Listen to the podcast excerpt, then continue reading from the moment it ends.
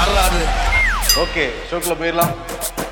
Welcome to the imperfect show உலகத்துக்கும் இந்தியாவுக்கும் இன்று ஒரு சோகமான ஒரு தினம்தான். இந்தியாவை பொறுத்த வரைக்கும் பிரதமர் மோடியுடைய தாயார் ஹீரா பெண் உடல்நலக் குறைவு காரணமாக குஜராத்தில் காலமாயிருக்காங்க ஆயிருக்காங்க சில தினங்களுக்கு முன்பாகவே உடல்நலக் குறைவு காரணமாக மருத்துவமனையில் அனுமதிக்கப்பட்டிருந்தாங்க. சிகிச்சை பலனின்றி இன்னைக்கு அதிகாலை மூணு முப்பது மணிக்கு அவங்களோட உயிர் வந்து பிரிஞ்சிருக்கு.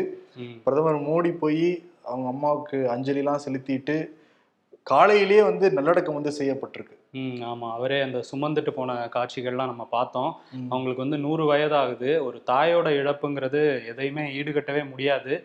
இன்னைக்கு எல்லா தலைவர்களும் சரி நாட்டு மக்களும் சரி அவருக்காக ஆழ்ந்த இரங்கல்களை வந்து பதிவு பண்ணியிருக்காங்க. இங்க தமிழ்நாட்டுல இருந்து எடப்பாடி பழனிசாமி ஸ்டாலின் எல்லாருமே கிளம்ப தயாராகிட்டாங்க. ஓகே வச்சிருப்பாங்க அப்படின்னு சொல்லிட்டு ஆனால் காலையிலேயே நல்லடக்கம் வந்து செய்யப்பட்டிருக்கு. குஜராத்தில் அந்த தகன மைதானத்தில். மோடி வந்து பல்வேறு இடங்கள்ல அவங்க அம்மா பற்றி தொடர்ந்து பேசிகிட்டு தான் இருக்காரு. என்னோட அம்மா வந்து சின்ன வயசுலேயே அவங்க அம்மா விளந்தவங்க என்னுடைய பாட்டியுடைய முகம் கூட எங்கள் அம்மாவுக்கு தெரியாது. அதே மாதிரி குடும்ப வறுமை காரணமாக நிறையா வீடுகளுக்கு போய் பாத்திரம்லாம் வந்து கழுவிருக்காங்க ராட்டர்லாம் வந்து சுற்றிருக்காங்க அதே மாதிரி எப்பயுமே சுத்தம் சுகாதாரம்னு கடைபிடிக்கிறவங்க ரொம்ப கண்டிப்பானவங்க. அவங்ககிட்டருந்து நான் கற்றுக்கிட்டது ஏராளமான விஷயங்கள் சொல்லிட்டு பிரதமர் மோடிலாம் நிறையா மேடைகளில் சொன்னார். இறப்புக்கு பிறகு நூற்றாண்டு வாழ்ந்த ஒருத்தவங்க வந்து கடவுளின் காலடியில் சென்றடைஞ்சிருக்காங்க அப்படின்னு சொல்லிட்டு அஞ்சலி செலுத்தியிருந்தார். மோடியை பார்க்குறப்பவே ரொம்ப கஷ்டமாக தான் இருந்திருக்கும் எல்லாருக்குமே. அனைத்து கட்சி தலைவர்களும் உலகத் தலைவர்களும் மோடிக்கு வந்து ஆறுதல் வந்து சொல்கிறாங்க அதே வேளையில என்னன்னா கடமையிலேயே அவர் தவறாம இருந்திருக்காரு இன்னைக்கு. ஆமா. மேற்கு வங்கத்துல அந்த வந்தே பாரத் ரயில் திட்டத்தை வந்து இன்னைக்கு தொடங்கி வைக்கிறதா இருந்தது. அதை காணொளி வாயிலா வந்து தொடங்கி வச்சிருக்காரு. மேற்கு வங்க முதல்வர் மம்தா பானர்ஜி வந்து அவரோட கடமை உணர்ச்சியை வந்து நான் பாராட்டுறேன் அப்படின்னு சொல்லியிருந்தாங்க. தமிழ்நாட்டுடைய பாஜக தலைவர் அண்ணாமலையும் மை பிஎம் மை ப்ரைட் அப்படின்னு சொல்லிட்டு பிஜேபி எல்லாருமே மோடியுடைய அந்த செயலை பார்த்து பாராட்டினாங்க. இன்னொரு விஷயம் என்னன்னா மோடியை தான் சொல்றாரு. பிஜேபிக்காரங்க அஞ்சலி செலுத்துறோன்ட்டு யாரும் வந்து வர வேணாம். கட்சி பணியில நீங்க கவனம் செலுத்துங்க. அதுதான் அஞ்சலி நீங்க செலுத்துறதா இருக்க முடியுங்கிற மாதிரி அவர் வந்து சொல்லியிருக்காரு. கால்பந்து உலகின் கடவுள் அப்படின்னாலே பீலேவை தான் வந்து சொல்லுவாங்க. இப்போ வேணா ரொனால்டோ மெஸ்ஸி நெய்மன் சொல்லிட்டு பல பேர் இருக்கலாம். ஆனா அப்ப போன நூற்றாண்டுடைய ஃபுட்பால் ஹீரோன்னு அது வந்து பீலே தான். இவங்க எல்லாருக்குமே அவர் ஒரு ஹீரோ அவரும் வந்து இன்னைக்கு வந்து காலமாயிருக்காரு. புற்றுநோய் காரணமா பாதிக்கப்பட்டு இன்னைக்கு வந்து உயிரிழந்திருக்காரு. பிரேசிலுடைய ஒரு முகமா இருந்தவர் வந்து பீலே. பதினேழு வயசு அவருக்கு. ஆயிரத்தி தொள்ளாயிரத்தி ஐம்பத்தி எட்டு ஆறாவது உலகக்கோப்பையில ரெண்டு கோல் அடிச்சு பிரேசிலுக்கு முதல் முதல்ல கால்பந்து போட்டிக்கான உலகக்கோப்பை வாங்கி கொடுத்தாரு. அதற்கு பிறகு ஆயிரத்தி தொள்ளாயிரத்தி அறுபத்தி ரெண்டு ஆயிரத்தி தொள்ளாயிரத்தி எழுபது அப்படின்னு சொல்லிட்டு மூன்று உலகக்கோப்பைகள் வந்து வென்று கொடுத்த மனிதர் பிரேசிலுக்காக. முதல் தர அந்த போட்டியில வந்து ஆயிரத்தி இரநூத்தி ஐம்பத்தெட்டு கோல் அடிச்சவர். உலகக்கோப்பையில பத்துக்கும் மேற்பட்ட கோலை வந்து அடிச்சவர். கால்பந்து ரசிகர்கள் எல்லாருமே அவருக்கு வந்து அஞ்சலி செலுத்திக்கிட்டு இருக்காங்க. ஒரு பெரிய இழப்பு தான். கால்பந்து ரசிகர்களை ஆமா கால்பந்து உலகத்துக்கு ஒரு பெரிய இழப்பு எண்பத்தி ரெண்டு வயசுல வந்து அவர் காலமாயிருக்காரு. இருந்தாலும் வந்து நினைவுகள்ல அவர் இருந்துட்டு இருப்பாரு அப்படின்னு சொல்லி அவரை வந்து காலையில இருந்தே அஞ்சலி செலுத்திட்டு இருக்கிறாங்க கால்பந்து ரசிகர்கள் எல்லாரும். இன்னைக்கு வந்து இந்தியா பொறுத்தவரைக்கும் கிரிக்கெட் ரசிகர்களுக்கு ஒரு சோகமான நாளும் அமைஞ்சிருக்கு. ஆமா இந்திய கிரிக்கெட் அணியோட விக்கெட் கீப்பர் பேட்ஸ்மேனான ரிஷப் பந்த் வந்து இன்னைக்கு காலையில வந்து ஒரு கோர விபத்துல வந்து சிக்கியிருக்காரு. அவரோட கார் ஆக்சிடென்ட் ஆகி அந்த கார் எரிஞ்சு போன காட்சிகள்லாம் கூட வெளியாயிருக்கு. அவர் வந்து ரொம்ப மோசமான இன்ஜுரிஸ்லாம் ஆயிருக்கு அப்படின்னு சொல்லி பிசிசிஐ சொல்லியிருக்காங்க. அவரும் வந்து விரைவில் வந்து அவர் குணமடைஞ்சு வரணும். அதுவும் அந்த விளையாடுற அளவுக்கு குணமடைஞ்சு பரிபூர்ண குணமடைஞ்சு வரணும் அப்படின்னு நம்ம சொல்லிப்போம். ஏன்னா தோனி வந்து விக்கெட் கீப்பர் யாரும் மறந்திருக்கவே முடியாது. அதற்கு பிறகு வந்தாரு. ரொம்ப ப்ராமிசிங்கா இருந்து இருபத்தஞ்சு வயசு தான் ஆயிருக்கு. பெரிய பெரிய உயரங்களை தொடுவாங்க. எல்லாரும் எதிர்பார்த்துக்கிட்டு இருந்தாங்க. எதிர்- எதிர்பாராத ஒரு விபத்து. மீண்டு வரணும் அவரு. எல்லாரும் சேர்ந்து பிரார்த்திப்போம் அவருக்காக. ஒரே சோகமான செய்தியா இருக்குல்ல. ஒரு பாசிட்டிவ் செய்தி சொல்ற வருண் இன்னைக்கு காலையிலிருந்து ஒரு வீடியோ பகிரப்பட்டுக்கிட்டே இருந்தது சமூக வலைத்தளத்தில். என்னன்னா தென்காசியில பழைய குற்றாலத்துல நாலு வயது சிறுமி நேற்று வெள்ளப்பெருக்குனால குளிக்க தடை விதிச்சிருந்தாங்க. மத்தியானத்துக்கு மேல குளிக்கலாம் அனுமதி கொடுத்துருந்தாங்க. அப்போ குடும்பத்தோட குளிச்சுட்டு நாலு வயது சிறுமி ஓரமா நிப்பாட்டி வச்சிருந்தாங்க. அப்போ பாறையில எதிர்பாராத விதமா வலிக்க அந்த சிறுவி வந்து தண்ணியில் அடிச்சிட்டு போறதை பார்த்து எல்லாருமே கத்திக்கிட்டு இருந்தாங்க. ஆனா ஒரு இளைஞர் விஜயகுமார் அப்படிங்கிற இளைஞர் என்ன பண்ணியிருக்காரு? தன்னோட உயிரையும் பொருட்படுத்தாம நீர்வீழ்ச்சியில் இறங்கி அந்த குழந்தையை பத்திரமா காப்பாத்திருக்காரு. அந்த வீடியோ சமூக பரவி வர எல்லாரும் பாராட்டிட்டு இருக்காங்க விஜயகுமாரை. நிச்சயம் நம்ம சார்பாகவும் பாராட்டிக்கலாம். கண்டிப்பா பாராட்டியே ஆகணும். அவருக்கு வந்து ஏதாவது ஒரு விருது கொடுக்கணும் அப்படின்னு அந்த பகுதி மக்கள்லாம் வந்து மு க ஸ்டாலினை வந்து டேக் பண்ணி ட்விட்டர்ல போட்டுட்டு இருக்கிறத. வந்து பார்க்க முடிஞ்சுது. தூத்துக்குடியை சேர்ந்த இளைஞரா விஜயகுமார். ஆனா ஒரு பெரிய ஹேட்ஸ் ஆஃப் சொல்லணும். கண்டிப்பா. டக்கு டக்குன்னு வந்து இறங்கி காப்பாத்துறது பெரிய விஷயமா இல்லையா? அப்புறம் குழந்தை வந்து மருத்துவமனை அனுமதிக்கப்பட்டு இப்ப நல்லபடியா இருக்காங்களா அந்த குழந்தை. இன்னொரு விஷயம் என்னன்னா தமிழக அரசுக்கு நேரம் சரியில்லை இந்த பொங்கல் தொகுப்பை வச்சு. முதல்ல கரும்பு கொடுக்கல கரும்பு இல்லாத பொங்கலா அப்படின்னு சொல்லி எதிரி வச்சு விமர்சனம் பண்ணதுக்கு அப்புறம். முதல்வர் மு க ஸ்டாலின் கரும்பு கொடுக்க ஒத்துக்கிட்டாரு இப்ப அடுத்து என்ன சர்ச்சைனா பூந்தமல்லியில பொங்கல் தொகுப்பு பொருட்கள்லாம் இருக்குல்ல அது. நியாய விலை கடைகளுக்கு குப்பை வண்டி லாரி அனுப்பப்பட்டிருக்கு ஓ அந்த வீடியோ காட்சிகள்லாம் வெளியாயிருக்கு என்னங்க? மக்களுக்கு நீங்க கொடுக்கறது வந்து இப்படியா நீங்க அனுப்புவீங்க? அப்படிங்கிற மாதிரி ஒரே வேற. எந்த வாகனமுமே இல்லையா? அந்த வாகனத்துல போய் அனுப்பிச்சிருக்காங்க. அதான் வட்டாட்சியர் செல்வம் தலைமையில அனுப்பப்பட்டிருக்கு. அவர் என்ன சொல்றாரு? எனக்கு தெரியவே தெரியாதுங்க அப்படின்னு அவர் வந்து பதில் சொல்றாரு அவரு. ஆனா வட்டாட்சியர் அலுவலகத்திலிருந்து குப்பை வண்டியில அப்படியே அழகா ஏற்றப்பட்டு அப்படியே போற காட்சி எல்லாமே தெளிவா இருக்கு வீடியோ பதிவுல. என்ன சொல்றாங்கன்னா அது வந்து சாப்பிட்ற பொருட்கள்லாம் இல்லைங்க. வேஷ்டி சட்டை தாங்க அப்படின்னு சமாளிக்கிறாங்க. எதா இருந்தாலும் அந்த வாகனத்துல அனுப்பிச்சிருக்க கூடாது. ஆனா ஆமா. வந்து வட்டாட்சியருக்கே தெரியாம போயிருக்குன்னா அப்ப அவர் என்ன கவனக்குறைவா இருக்காருன்னு தானே அர்த்தம். ஆமா அது ஒட்டுமொத்த அரசாங்கம் எப்படி செயல்படுறாங்கன்னு தானே இது ஒரு இடத்துல நம்ம சொல்றோம். ம். இன்னும் வீடியோ பதிவு இல்லாம எவ்வளவு இடங்கள் அப்படி நடக்கக்கூடிய வாய்ப்பு இருக்குதா இல்லையா. மக்களுக்கு வந்து ஒரு பரிசு பொருள் கொடுக்குறீங்க கொஞ்சம் கௌரவமா கொடுக்கலாம்ல. ம் ஆமா. இப்ப சில நாட்களுக்கு முன்னாடி பேராசிரியர் அன்பழகன் கல்வி வளாகம் அப்படின்னு அந்த சொல்லி மாத்துனாங்கல்ல அந்த கல்வித்துறை வளாகத்தை. டிபிஐ ஆமா அங்க வந்து ஒரு போராட்டம் நடந்துட்டு இருக்கு. என்னன்னா ரெண்டாயிரத்தி ஒன்பதுக்கு முன்னாடி ஜாயின் பண்ண அரசு பள்ளிகள்ல வந்து இடைநிலை ஆசிரியர்களா ஜாயின் பண்ணவங்களுக்கு விட அதுக்கப்புறம் ஜாயின் பண்ணவங்களுக்கு கம்மியான சம்பளம் கொடுக்குறாங்களாம். ஒரு மூவாயிரத்தி நூத்தி எழுபது ரூபா கம்மியா கொடுக்குறாங்க. அது வந்து திமுக தேர்தல் வாக்குறுதியில் என்ன சொல்லியிருந்தாங்கன்னா நாங்கள் வந்து அது வந்தோடனே சரி செஞ்சிருவோம். எல்லாருக்கும் சமமான சம்பளம் கிடைக்க வைப்போம் அப்படின்னு சொல்லியிருந்தாங்க. உங்களுக்கு வந்து மூவாயிரம் ரூபாய்க்கு கூட்டி தருவோம் நாங்கள் அப்படின்னு சொல்லியிருந்தாங்க. ஆனால் வந்து அது செயல்படுத்தவே இல்லை.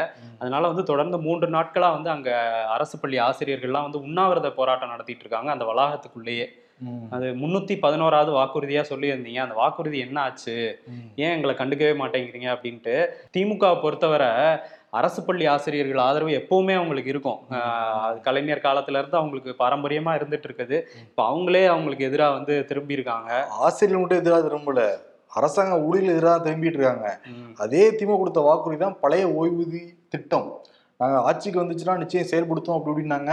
அப்புறம் பட்ஜெட் இல்லப்பா அப்படின்னு சொல்லிட்டு பிடிஆர் சொன்னதான் பெரிய சர்ச்சையாச்சு. இல்லை நான் அப்படி சொல்லலை அப்படிங்கிற மாதிரிலாம் அரசு தரப்பு வந்து விளக்கம்லாம் கொடுத்தாங்க.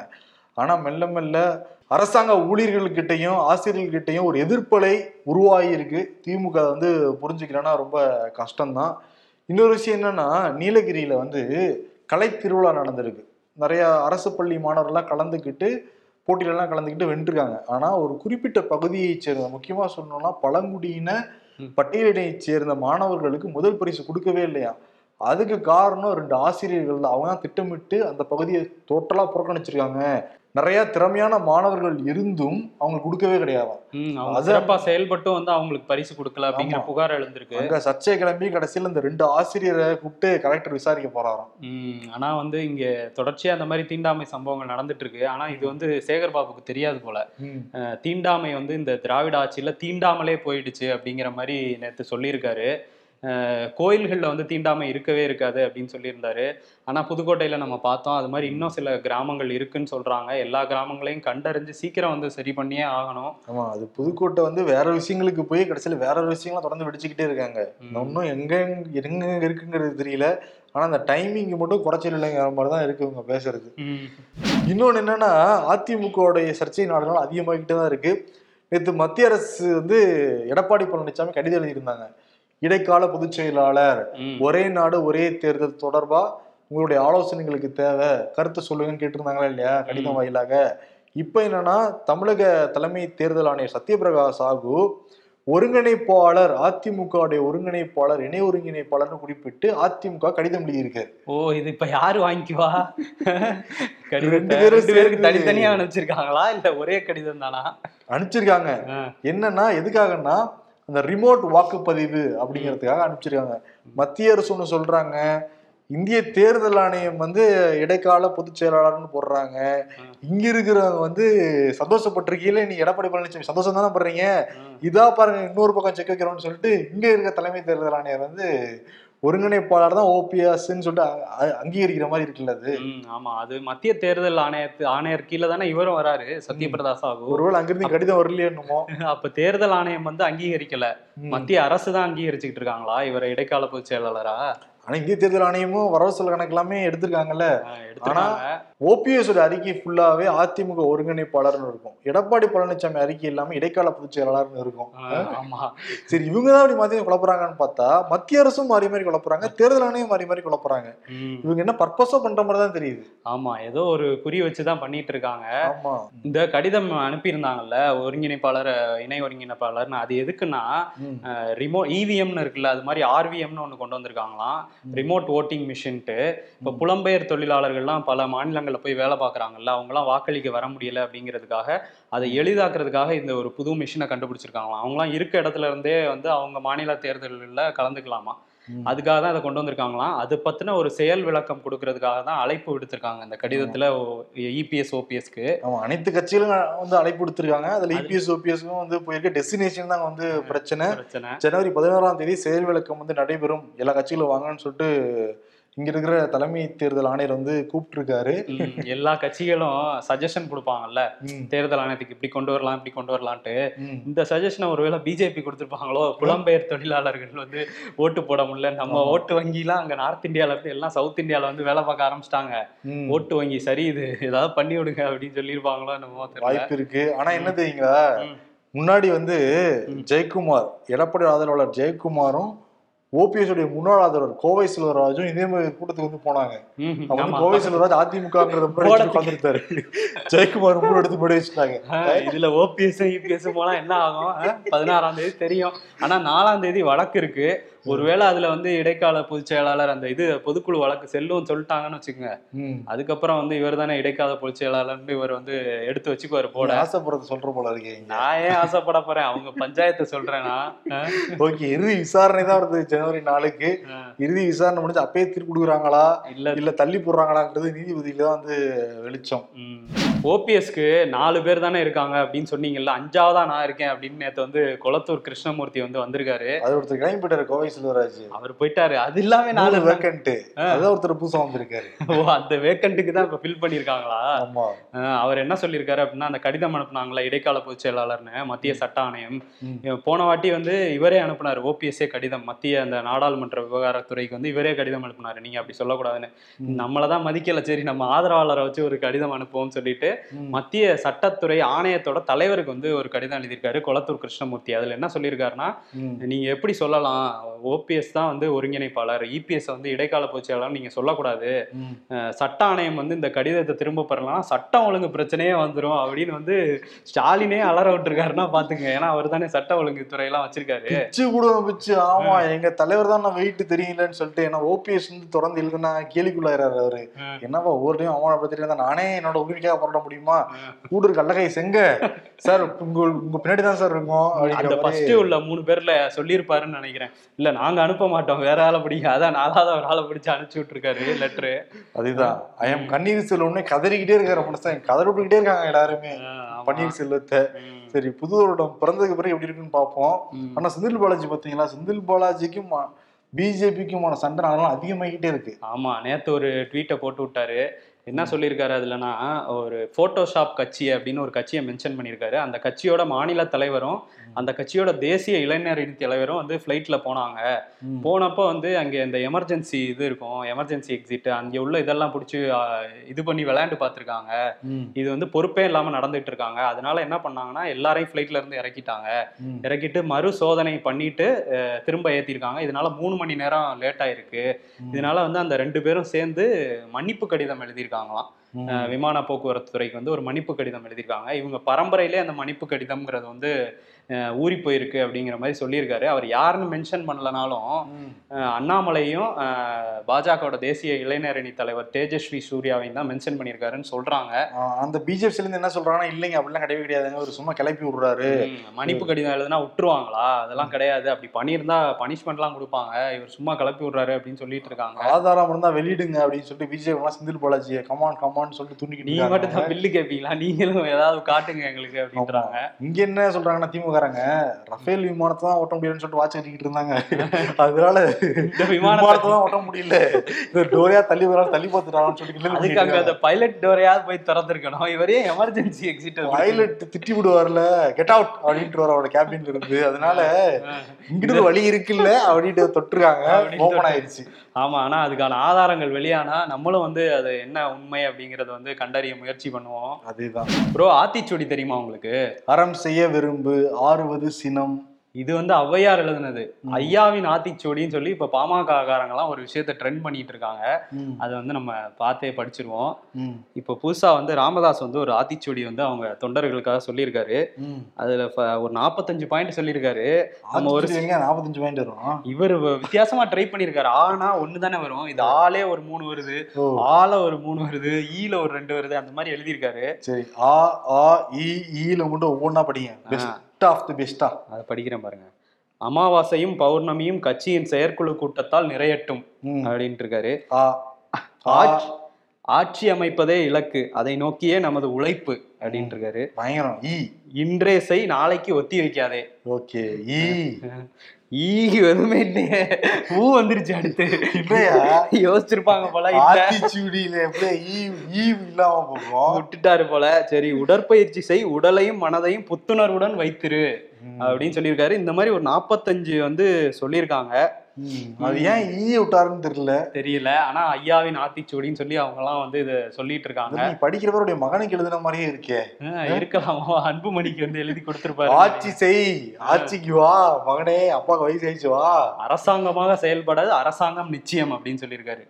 இவங்க ஏற்கனவே நிழல் பட்ஜெட்லாம் போடுவாங்க. அது மாதிரி அரசாங்கமா நம்ம செயல்பட்டுட்டு இருப்போம் ஒரு சைடு எப்படியும் ஒரு நாள் ஆட்சியை பிடிப்போங்கிறதான் அப்படி சொல்லியிருக்காரு போல. அவங்க தொண்டர்கள்லாம் உற்சாகமா இருக்காங்க. பார்ப்போம் இதனால ஏதாவது பலன் வருதான்ட்டு. ஆமா. ஆனா என்னன்னா பாண்டிச்சேரியில இருக்கிற பெண்கள் உற்சாகமா இருக்காங்க. ரங்கசாமி என்ன அறிவிச்சிருக்காருன்னா வறுமை கூட்டுக்கு கீழே இருக்கிற அந்த குடும்ப தலைவிகளுக்கு ஆயிரம் ரூபாய் அறிவிச்சிருக்காரு. இங்க இருக்கிற நம்ம தமிழ்நாட்டு குடும்ப தலைவிகள் திமுக வாக்குறுதி அதே திமுக வாக்குறுதி தான். என்னப்பா நூறு பர்சன்ட் வாக்குறுதியில எண்பது பர்சன்ட் நிறைவேற்றிடும் நிறைவேற்றிடும்னு சொல்றாங்க எல்லா மேடைகள்லயும். மொத்தம் ஐநூத்தி இருபத்தொரு வாக்குறுதின்னு நினைக்கிறேன் அதுல. ஆமா அதுல பட்டியல் போட்டு கேட்டா அந்த இருபது பெர்சென்ட் தாங்க இதுன்ட்டு எல்லாத்தையுமே சொல்றாங்க. இருபது பர்சன்ட் போச்சுல அதான் இதுங்கிறான் ஆனா எல்லாம் மெயினான வாக்குறுதிகளா இருக்கு அது இருபது பர்சன்ட் ஆயிரம் ரூபாய் வந்து அப்படியே அங்க பாத்துட்டு இங்க திரும்புறாங்க. என்ன இங்க ஒண்ணும் இல்லையே அப்படின்ட்டு. இவங்க என்ன சொல்றாங்க திமுக இருங்க வருங்க வருங்க. நாடாளுமன்ற தேர்தல் ரெண்டாயிரத்தி இருபதுல வருதா இல்லையா? அவங்க நாங்க அந்த ரெண்டாயிரத்தி இருபத்தி நாலு பொங்கலுக்கு முன்னாடி சொல்லுவாங்க. ஏன்னா ரங்கசாமி இப்ப சொல்லியிருக்காரு ரெண்டாயிரத்தி இருபத்தி மூணு பொங்கலுக்கு முன்னாடி அது வந்து அமலுக்கு வரும்ன்ட்டு.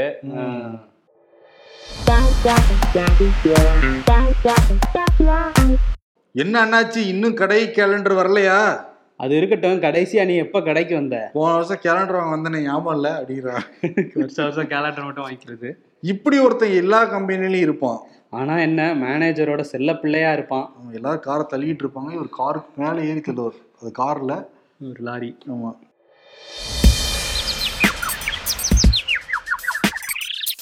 உதயநிதி மீது நம்பிக்கை இருக்கிறது முதல்வர் ஸ்டாலின். மற்ற அமைச்சர்கள் மாதிரி இல்லாம நிச்சயம் நிம்மதியா தூங்க விடுவாருன்னு சொல்றாரோ? இந்தியாவின் கவனம் காங்கிரஸ் மீது இருக்கிறது கார்த்தி சிதம்பரம். ஆனா நமக்கு கவனம் நெட்ஃபிளிக்ஸ் மேலெல்லாம் இருக்கு. ஆமா. இதோ வந்துட்டேன்